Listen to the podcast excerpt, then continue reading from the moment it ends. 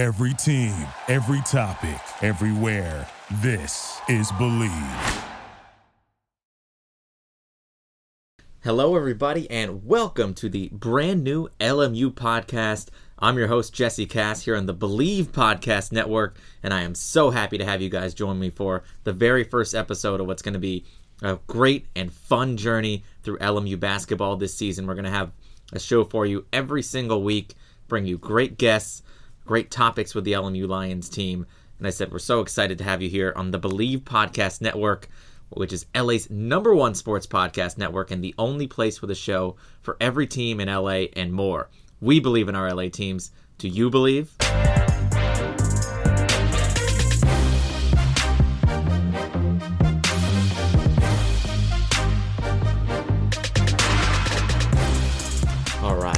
Get going on our very first episode of the LMU Basketball Podcast, we've got such a great show for you here today. I've got a very special guest coming up in a few moments, and JD Dubois. He played at LMU back in his time from 2007 to 2011.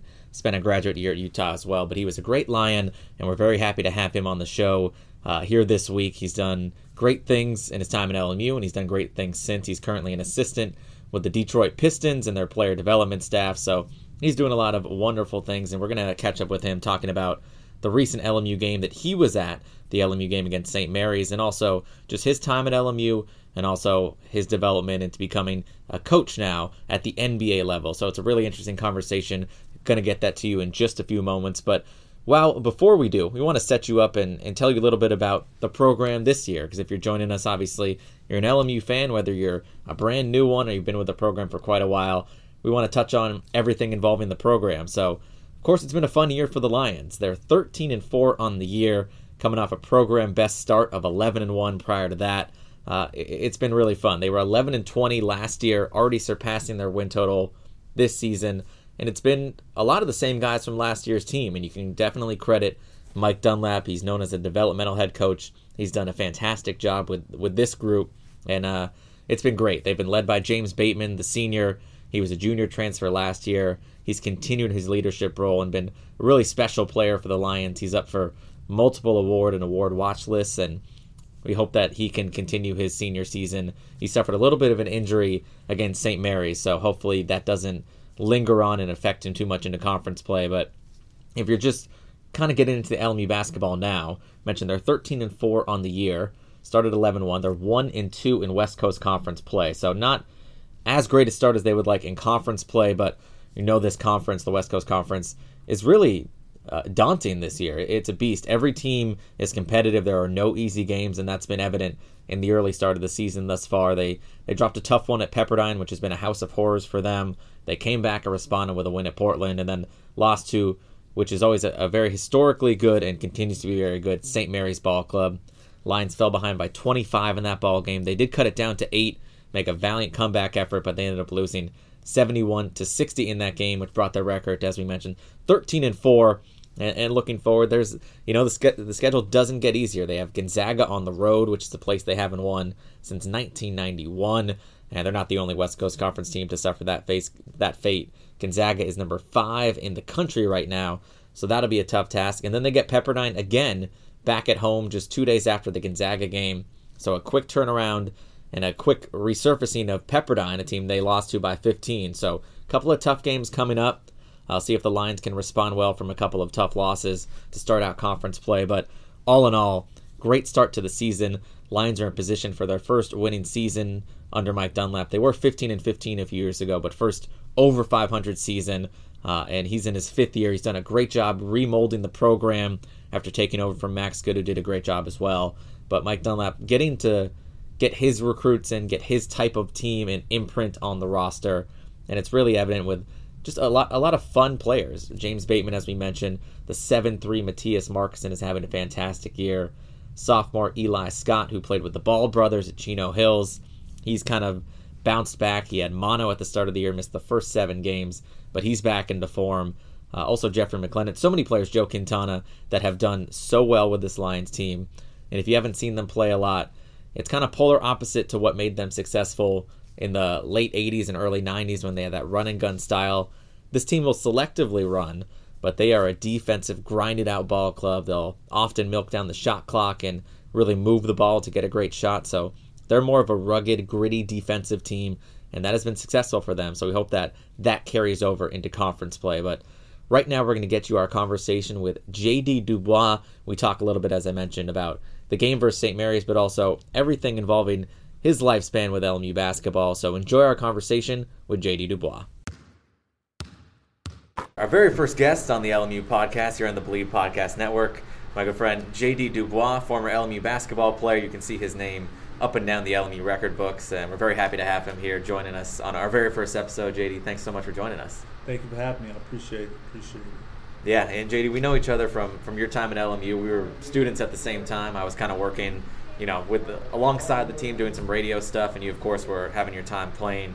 Uh, what does it feel like just to be back, even if ever so briefly, here in LA, uh, here at Gersten Pavilion, and having a chance to, to be around the program again? Yeah, you know, it, feels good to, to come back and be in an environment that really shaped me. I feel as a young man, uh, growing up in LA, I didn't really know much about the LMU campus, um, but as a freshman, being able to come here and really immerse myself in the LMU community, it's been good. It's been good to see a lot of the people who I interacted with as a student that are still here and around. It's been good. It's been good. And of course, you, as you mentioned, you had a great career at LMU. You kind of got off right off the bat the the freshman record in points, 37 points. Uh, what was that like in your first season, where you had just that kind of explosion to be like, hey, I belong on this level? Yeah, you know, it, I knew that I could do it at this level. Yeah, uh, I know coming out of high school, being at Westchester, a pretty prominent high school in the city. Uh, I wasn't the most top, highly touted player coming out of high school, but uh, with the right system and the right coaching staff, that I would really blossom at the college level, especially being around uh, a lot more talent. Uh, and then Coach Bayno, who was uh, my first coach who recruited me here, yeah, and then Max Good, they just instilled a lot of confidence in us as a young core group. Me, Kevin Young, and LaRon who were those freshmen that first year. Uh, and it was fun. It was fun. They let us play. They they gave us the confidence to to play when it was a tight game. Uh, regardless of the situation, he really trusted us on the floor, and I think that's why I was able to blossom so fast at the college level. Yeah, and you made it. You had an interesting point just now that you didn't really know a lot about the LMU program, even though you were right down the street in Westchester. We know that obviously the LMU program has some history, but you know it's had trouble sustaining success. Uh, what do you think it is about LMU that it's kind of like a, a well kept secret that takes players or people time to learn about it? For me personally, I grew up and spent most of my childhood in Inglewood. Yeah. Uh, so I really only went to the Westchester area when I was going to school.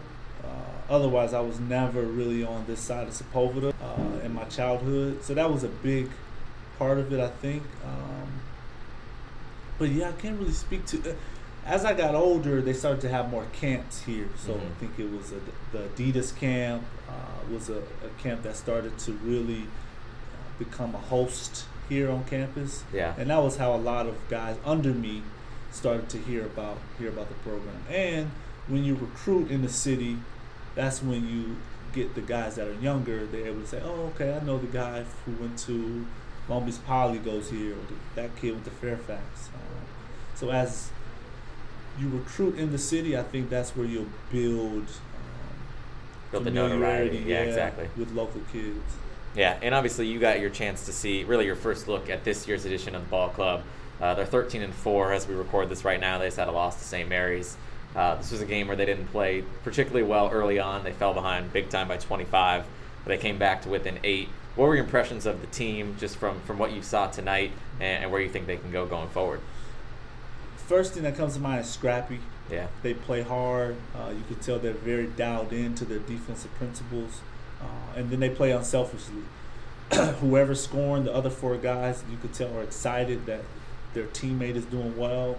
And I think that's important. I think that's a big part of culture on any level is team camaraderie. And I don't care if you get 20 tonight and I get four points, as long as our team is succeeding. Uh, and that seems to be a part of the core principles just from watching this game tonight. Yeah, and of course we know they're playing a team that has really had those core principles for forever. For Randy Bennett's been there 18 years. Uh, we saw again tonight the kind of style they play is what they've always done. I saw you talking with uh, with Matthew Dellavedova, who was here. You guys obviously had some battles, but what do you remember from your time playing against St. Mary's and some of the other top teams in this conference, and just how tough it can be? Yeah, well, St. Mary's was always a team that was really good at pick and roll between Deli, Patty Mills, uh, which were the main two guards while I was playing here. They both in college and now very high basketball IQ, the ability to score at all three levels at the rim, mid range, and from three uh, and the build, the ability to make the right read always made them difficult because they space the floor with shooters. Uh, but we had a lot of good battles. We got some good wins against them both at home and up at St. Mary's. Um, always a fun team to play against because you knew it'd be high pace. I say you might have been one of the last ball clubs to beat them at St. Mary's. Of course, you had a really good win up there, as you mentioned. You had, you know, Viney had the dunk that a lot of people would remember from that mm-hmm. game, but uh, a lot of big wins in your time here. You know, a couple, really the last great seasons that we've seen from this team as far as record wise. You're on a team that won 20 games, team that went to the postseason and played in the CIT. What do you remember from those times and, and just how some of those successes that you had here at LMU? Honestly, I really remember the year when we won four games. I think that freshman year. Yeah. Just as much as I remember the time where we turned it around, uh, because a lot of people didn't know that two years prior to that 20 year 20 game season we won like four or six games. Yeah. Um, and that experience as a freshman losing all those games really helped us appreciate okay we're doing this for a reason. We're not just losing games. We're building good habits even though it might not show up on the stat sheet in the win-loss column. Uh, it's just to watch our dedication as a unit pay off year or two years down the line for me was really really gratifying as a player. Uh, and it was just fun, just fun to grow with guys who you lost 20 games with yeah. to now flipping around and win 20 plus games with. So that experience was second to none. And do you see any similarity with that in, in this year's current team? Because they obviously last year, as you mentioned, 20 they were 11 and 20, so they had a tough season, but they kind of built at the end of the year, started winning games late, and then obviously this year already surpassing that win total and playing much better. Mm-hmm. Uh, do you see any similarities between this year's ball club and some of the stuff that you went through? The one thing that you, you always can look at is progression. So, like you're saying, they've yeah. already, I think it's three games in the conference and they've surpassed their wins from last season. Uh, just hoping that they can continue to just be consistent yeah. with their disciplines and not get too high or too low. Not too high if you win three in a row, not too low if you lose two or three in a row and just stay even killed the rest of the way and just really try to be as consistent as possible. Yeah, no question. And uh, thinking back to some of your time, as I said, we were there at the same time. I wasn't at this one personally. I was I was across the campus in the radio station, but you hit a game winner against Notre Dame on the road. Is that something that stands out to you, or that you can remember vividly hitting that game winner in that environment? It does. A lot, a lot of times in big games, and sometimes any game, I'm a big visualization guy. Yeah. So I'll take five, ten minutes night before, day of the game, and just kind of see what plays that I feel that I would want to make, uh, watch kind of how they'll unfold. And that's something that I wouldn't say I saw the night before the game, but I always envision myself okay, if the game is on the line, you got to be comfortable and confident to step in and take a shot regardless of circumstance, situation. Uh, so it was a really good feeling, one to make the shot, but two to as a team go on to South Bend, which is I don't know how many WC schools have won in that yeah. building in the last 25 years, but I would say it's slim to none. Yeah, we'll have, we'll have to check the stats, but I think you guys are, as you said, might be the only one. Yeah, so to come in there as a collective and get that win on the road was big, and to top uh, top it off with a, a game winner was was very special for me for sure. Yeah, and that team we kind of kind of alluded to it in just some of the games we've talked about, but St. Mary's on the road, Notre Dame on the road. Your team kind of developed an identity as a, mentally tough road warrior kind of team. What did that take to be able to win in those tough environments? Honestly, talent. Yeah. Across the board. Always helps, right? Drew Viney, Ashley Hamilton, Anthony Ireland, uh, Vernon Teel, Larry Davis, LeRon, Kevin Young, I mean, I probably could. The list can go on yeah. as far as talent and work ethic, grit, clutch, all of these words that you could describe each of those players I mentioned, plus ones that I haven't mentioned. Um, and we have been through it. We lost a lot of games together. Yeah. Uh, and we really prided ourselves on, on each year we're gonna get better. Each year we're gonna get a little better. Each game we're gonna get a little better, uh, and that really helped us year two, year three, as a collective, building our confidence that we can win against anybody. We had the mindset that doesn't matter, small school, whatever. We're not supposed to be that good. We had a little bit of arrogant confidence that we could win anywhere. Yeah. Uh, I think that really helped us. Did you did you ever have any doubts uh, early on in your career? As you mentioned, you were recruited by by one guy, Bill Bayno, who ended up having to leave the program almost immediately in the first season that he was there, Yeah. and then playing for one of his assistants, but obviously a coach that you weren't, you know, you didn't go there to play for him exactly for Max Good. Did you have any doubts in that first year when you were struggling playing for a different coach that this wasn't the place you wanted to be, or, or what was your thought process going into that that first year? That first year, luckily for me, throughout my career and life in general, the circle around me has been very strong. From my AAU coach to my dad to family. So I really wasn't rattled by coaching change or because at the end of the day, it was just basketball. Yeah. There was way more things happening in my actual life to be worried about that a coaching change or some little a guy not passing the ball for me was such a small issue that that was my safe place. So regardless of what was going on, basketball was a place that okay, I can come here and all this this is fun. Yeah. Work hard, pay attention to detail, study your opponent, you'll play well. Uh, so I, I I got a lot of confidence from the people who were around me, and they always helped me anytime I would slide or move out of out of line. Um, they were very very helpful for Yeah. me early on. Yeah, no question. And and you of course did end up playing for Max Good for, for four seasons or four seasons and change, obviously with some of the injuries that you ended up suffering. But what was it like to play for him after you initially said weren't expecting to and and just what was his style like and compared to like how you dealt with it and and how did you guys mesh? Yeah, well, Coach Good was a very uh, prominent coach when Coach Bayno was there. He, he had a voice, uh, so Yeah. we knew his his coaching style once he took over, and it really fit. Very detailed, very hard nosed, uh, a winner first and foremost, um, and, and that was the personality of the players as well. So it wasn't a difficult transition. Coach Bayno was a little more lively. Yeah. Uh, but Coach Good was was just as intense and cared just as much about winning and doing things the right way and uh, expecting excellence out of us, even when we weren't winning many games. Uh, so it was a pretty easy transition for us. Obviously, it's different when a guy goes out and says, "Hey, I want you to come to my school and play for me," uh, as Bayno did for us Yeah. who came in. Uh, so that's a little different having someone who you know wants you there. But Coach Gill was it's a good coach. I felt. Yeah, and obviously we'll get into how you're into the coaching world now and, and how tough a line that can be. But as you mentioned, Coach Good was a very intense coach, but he also seemed to have that softer side where he's able to relate to the players. How do you find that balance as a coach where, as you said, you can be super intense and tough in practices and in games, but also know when to pull back and, and basically give the guys the, the break and find that relationship? Coach Gill was a, uh, one of the coaches along many that I had who he knew a lot about basketball, but it wasn't as much as how much he knew as it was how much he cared about us. Just as just as intense as he was in practice, we'd go have dinner at his house with his wife, making us cookies and always cooking for us during the season. Uh, so it was a good balance I felt of tough love, but also pat you on the back, and he knew when to push certain buttons, uh, and I think he had a good feel for okay, today I can really get on.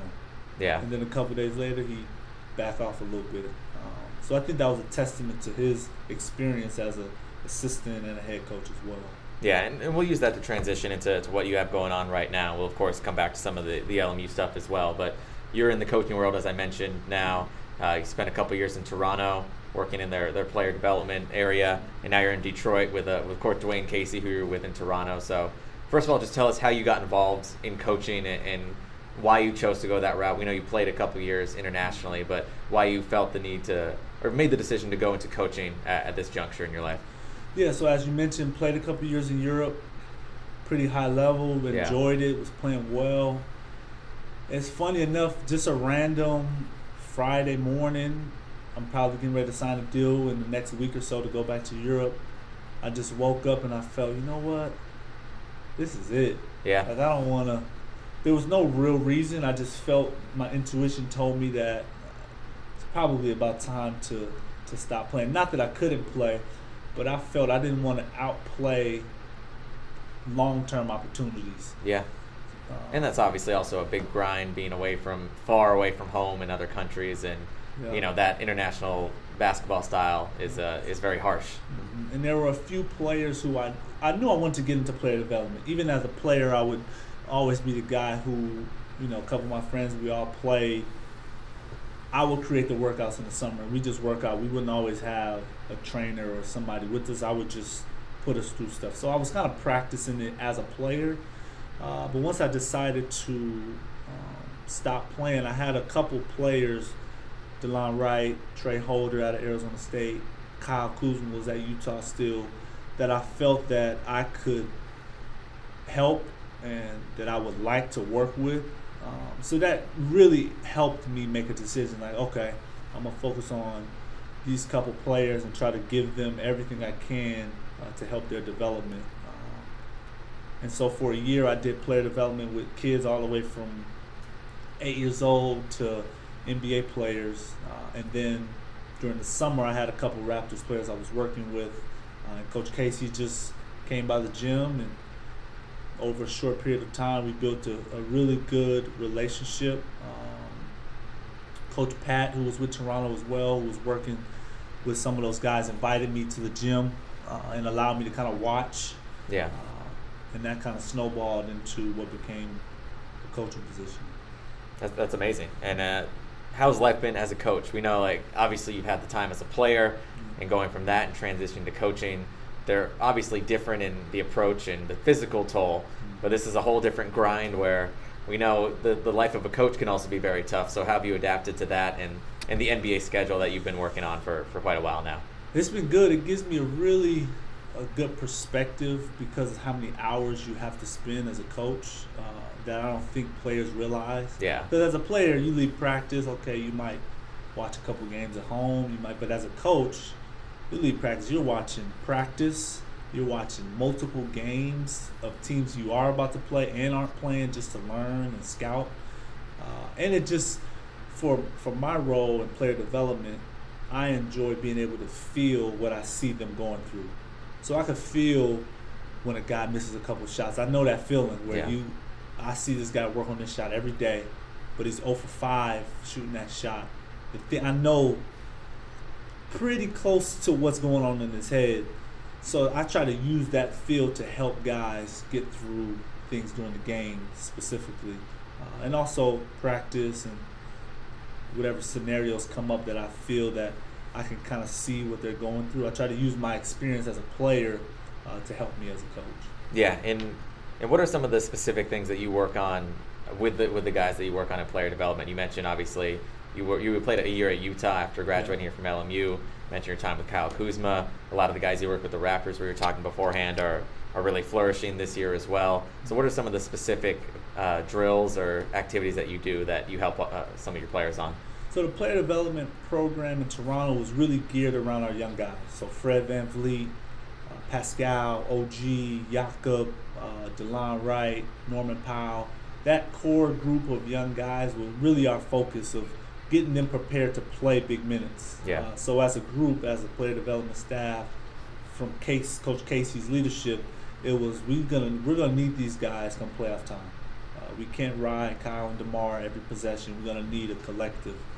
Uh, so we just follow kind of Coach Casey's plan of developing the total player, being able to pass.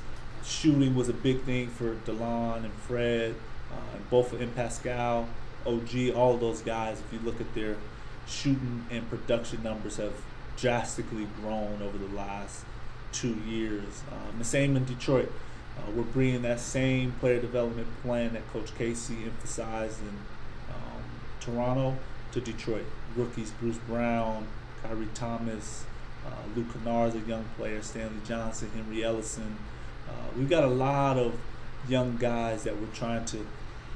I wouldn't say mold like the Toronto group, but we want to see the progression get to that le- that elite level where Kind of unlock the potential in these guys. no question, Yeah. no question. Uh, so that's that's the vision that we have that we're bringing to Detroit. Yeah, and obviously you're in Detroit now after a couple years in Toronto. Uh, what was that like? That's obviously a tough situation, and a lot of people wouldn't know just the, the personal level of it. Where Dwayne Casey, incredible job in Toronto, Yeah. uh, obviously gets fired uh, after losing in the playoffs last year in the second round at Cleveland. You are part of that staff. You know him personally. You know, a lot of fans look at it from the outside, and you know they don't have a, a personal connection to it. But what was that like for you? And just obviously knowing that he did such a good good job coaching, he won Coach of the Year, Mhm. that he gets another job, and then you're you're right back with a new team just a couple months later. What was that roller coaster ride like, and, and just your thoughts well when that was happening? Yeah, in Toronto, the good thing about Toronto is that fan base and the ownership group was so elite. every night when you go into Air Canada Center, every fan is coming there to cheer and excited to be there. Some arenas people are there, but they're just kind of there Yeah. casually to watch. Uh, re- very good ownership group uh, in Toronto. It was just a good opportunity, really, to take a team for Coach Casey to take a team from where they were to get them to the top of the East, Coach of the Year, Coach of the All Star game. You don't really get those opportunities in everyday life. So Yeah. the opportunity to be there, thankful for that, and then to be able to come to Detroit and say, okay, new challenge. We're in Toronto. We built something special. We got them to a very high point, um, and now we're trying to take that same mindset of uh, development of not only our young players but of the entire organization, uh, and take this organization uh, to the top as well. Um, so it's exciting. It's exciting to have a new challenge, a new environment, and it's gonna be fun. I think it'll be fun. Yeah, I was gonna say it has to be a different feeling, and and you know, it kind of comes full circle as you said, because Toronto had to build this thing up somewhat from the bottom, Yeah. and you built this core and worked that way all the way up to the top of the East, and now you're back at that kind of not exactly the start, but in a refreshing phase with Detroit.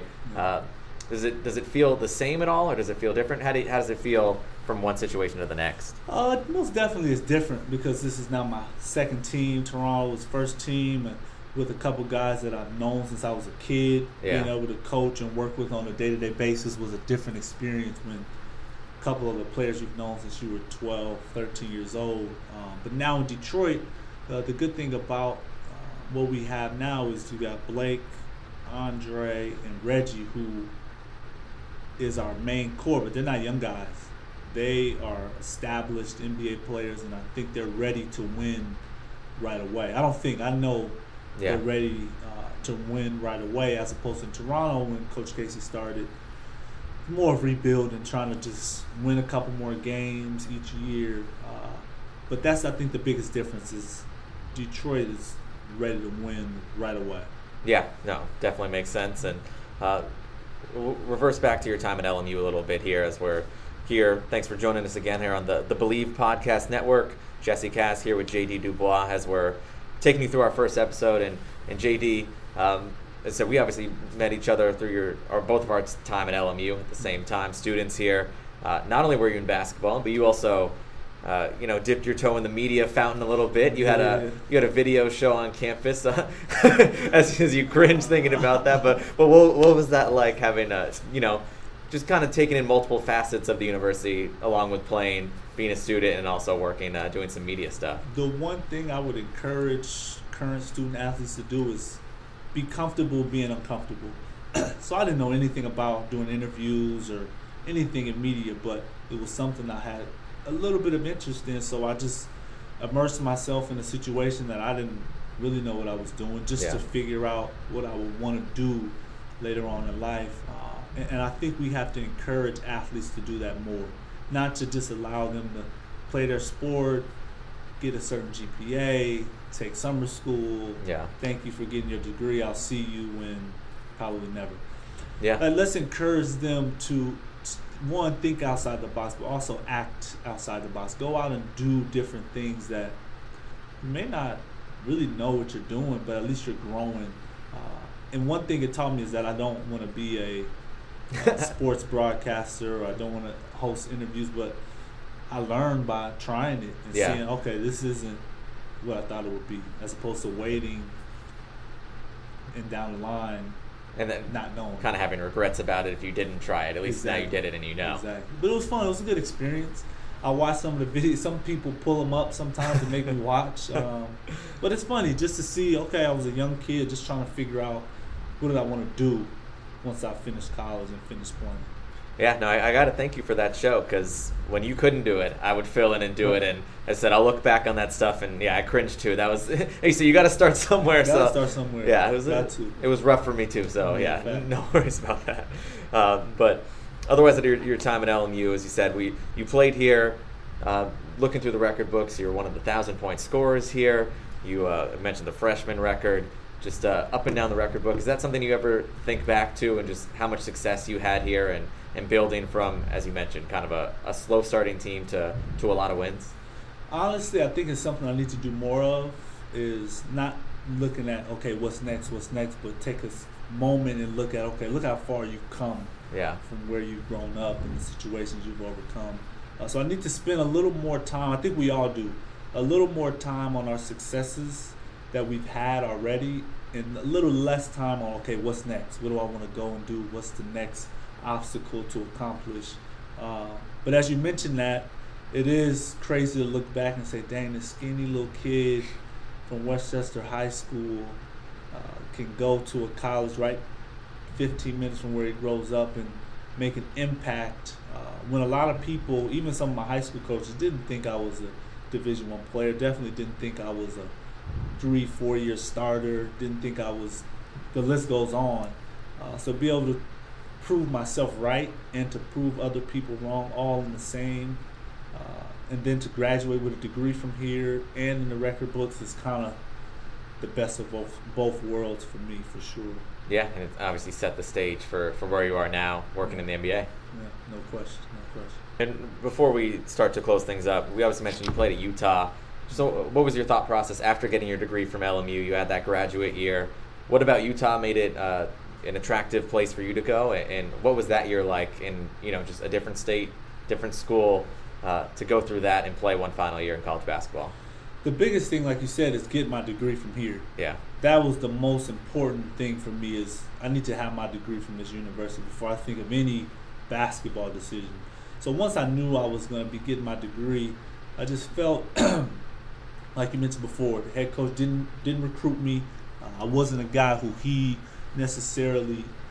Uh, I wouldn't say didn't want, but I wasn't one of his recruiting classes. Yeah. Uh, and I had one more year.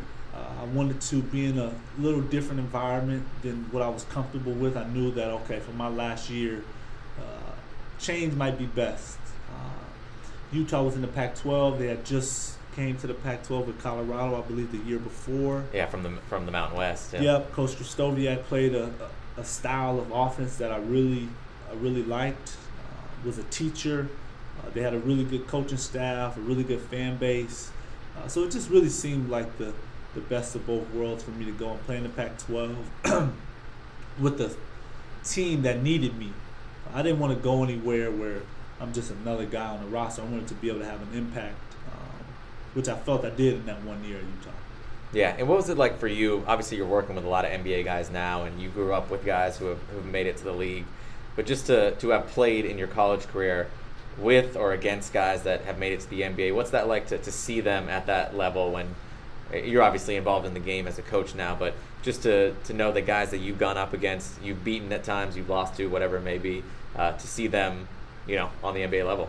It's always good to see guys you play with or against succeed. I think one thing about growing up in LA that is good and bad is there's so many pros that come from LA. hmm As a player, you get this false sense of normalcy when it comes to NBA players because I look at a team I played on, I got four guys that make it to the NBA, and we don't realize that's not normal. Yeah, there's only Uh, 400 or so spots in the, There's only the so whole many world. yeah. uh, and, and a lot of guys, I think, they don't appreciate their own careers in LA because they think that the bar is the NBA. Uh, so for me, it's always good to see people you play with uh, and play against get to the NBA. But fortunately or unfortunately, when you're in LA, it's kind of expected. Yeah. Like if you're good, it's okay. He's gonna go to the league at some point. Just the Hollywood. Yeah, part of uh, it. and just the talent pool that we have here. But as you alluded to, it, it's really gratifying to know. Okay, I competed against a guy, and I won a lot of battles against guys who are now making good amount of money. It kind of gives you a sense of okay, well, I did all right in my my playing days. Yeah, no, no question fun. about that. A uh, couple of quick LMU questions uh, that I want to ask you about. Um, this current LMU team was like many others, where they, they lost at Pepperdine uh, a couple weeks ago. Is there anything about that building that specifically is tough to play? I know you were actually on the team that won up there in 2011, but that's been the one win in the last 21 years Mm. in that building, which is kind of wild when you think that the teams have been pretty even, at least on the road. What's what's so tough about that? No, no, it's a rivalry game, but um, in, in your perspective and your time here, was that a tough game, or, or what's your thought process on that? I think more than the arena is the mental pressure that players probably put on themselves to win the game. Yeah, As opposed to, okay, let me execute the game plan. Let me take and make good shots. Let me not turn the ball over. Yeah. If those are the focuses, I think the games become easier. But when the focus, any game, especially a, a high stress, uh, high intense environment, when your focus is just on the win, you're forgetting about the things that are going to get you to that win. so I think that, that, that makes it difficult. Yeah. It's just the flat out pressure that the whole school is probably talking about this game all week. You know that if you win it, when you come back to math 103 or whatever your first class is, you're either gonna get that look like, man, good win, or you're gonna probably have your hood on in the back because everyone knows that you guys lost. So I, I think the pressure of it, um, but again, we had a group of guys that environment really didn't faze the guys that say you had we kind of mentioned with. it, but the Notre Dame thing the year before, you had USC went on the road, UCLA went on the road, Yeah, uh, St. Mary's, BYU, road. yeah, Gonzaga at home.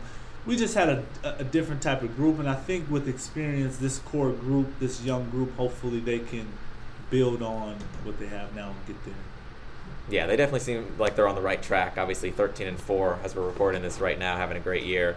Uh, JD, I know that you're also you run a, a sports academy and do a lot of charitable work as well. So I want to highlight that before we let you go. But Yeah. uh, just tell the people some of the stuff that you've been working on in that regard. Yeah, so everyone has a story as a nonprofit. I started, got the idea kind of in college of just talking with uh, different people while I was in class with about how we all were students at Loyola Marymount, but we all have a story of how we got here. And in life, I think it's the same way. You don't know what somebody's story was prior to when you met them. Uh, and we're just trying to highlight different groups of people who their stories aren't really being told. Um, we do a lot with the homeless groups. We've done a lot in Utah, uh, and now we're we're doing some mental wellness work. Um, youth mental wellness, I think, is is something that is important. Not only because kids are struggling, but the coaches around these kids have to create an environment that when they are struggling, they feel comfortable getting help. Yeah. So it's one thing to be aware that okay, these young kids are dealing with a lot. It's another thing to be aware of it and to create a support system for those kids. Uh, and myself, Dr. Yeager, we put on a panel in Utah. We had a lot of coaches, some kids, and parents just coming out trying to educate them on signs of depression or uh, struggles that kids may be having, and then okay, how do we facilitate the environment uh, for these young kids? Uh, so we're working on a variety of different things, but those are kind of the two uh, main issues that we've been attacking as of late. Yeah, very very important issues and uh, doing great work there. Awesome job and Appreciate really appreciate you coming on on the first episode. I know that Yes, you have a very busy schedule, but thanks for coming on and joining on the show. And Thank uh, you for having me. yeah, good luck in the rest of your year with the Pistons, and we'll certainly uh, catch up down the line. Always good to see you. And a great big thanks to JD Dubois once again. What a great guest to have on our first show. Awesome guy and able to fit us into his tight schedule, working in the that NBA grind right now. So really appreciate him coming on the show again. And we really appreciate you listening to the first episode here, just getting started on the Bleav Podcast Network, as we said. And if you're enjoying the show, as we said, we're going to do this every single week. So I'd love it if you subscribe uh, and rate and review. Five stars would help us out a lot as we get this thing rolling. We're available on anywhere you get your podcast iTunes, Stitcher, Google Play, TuneIn, Spotify, and iHeart. You can also find us at Bleav.com. That's B L E A V.com and at Bleav Podcasts on Twitter. As I said, please rate the show and also follow me on Twitter at Jesse underscore Cass. Gonna bring, be bringing you LMU updates all year long. Great guests, LMU Insight. It's going to be happening right here on the Bleav Podcast Network. So please continue to join us and subscribe and follow along. As uh, next week, we're going to be talking about the upcoming slate of games. You mentioned Gonzaga and Pepperdine are up next for the Lions. We'll be breaking down those contests and also looking ahead to what's coming up on the West Coast Conference slate, as well as another great guest right here on the Bleav Podcast Network. And while you're taking a look at Bleav.com, take a look at some of the other, other shows as well. There's so many great podcasts on this network. We mentioned all over LA. We have you covered. Got a NBA Lakers Clippers show with Ryan Hollins, an NBA Dreamers show hosted by Brian Johnson. Also, the Los Angeles Rams, of course, are on their way trying to get to the Super Bowl. You can follow that with Matt Baker, who has his Rams podcast here on the Bleav Podcast Network. So take a look and, and follow some of those shows as well. But right now, we're going to wrap it up on our very first episode of the LMU Basketball Podcast. We're so happy you're able to join us. This is Jesse Cass signing off. Until next time, go Lions.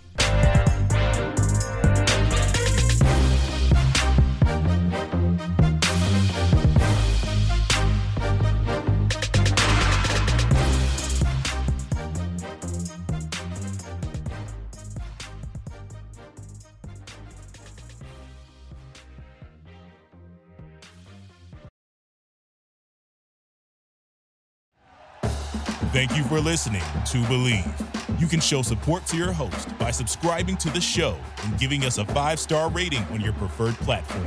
Check us out at Bleav.com and search for B L E A V on YouTube.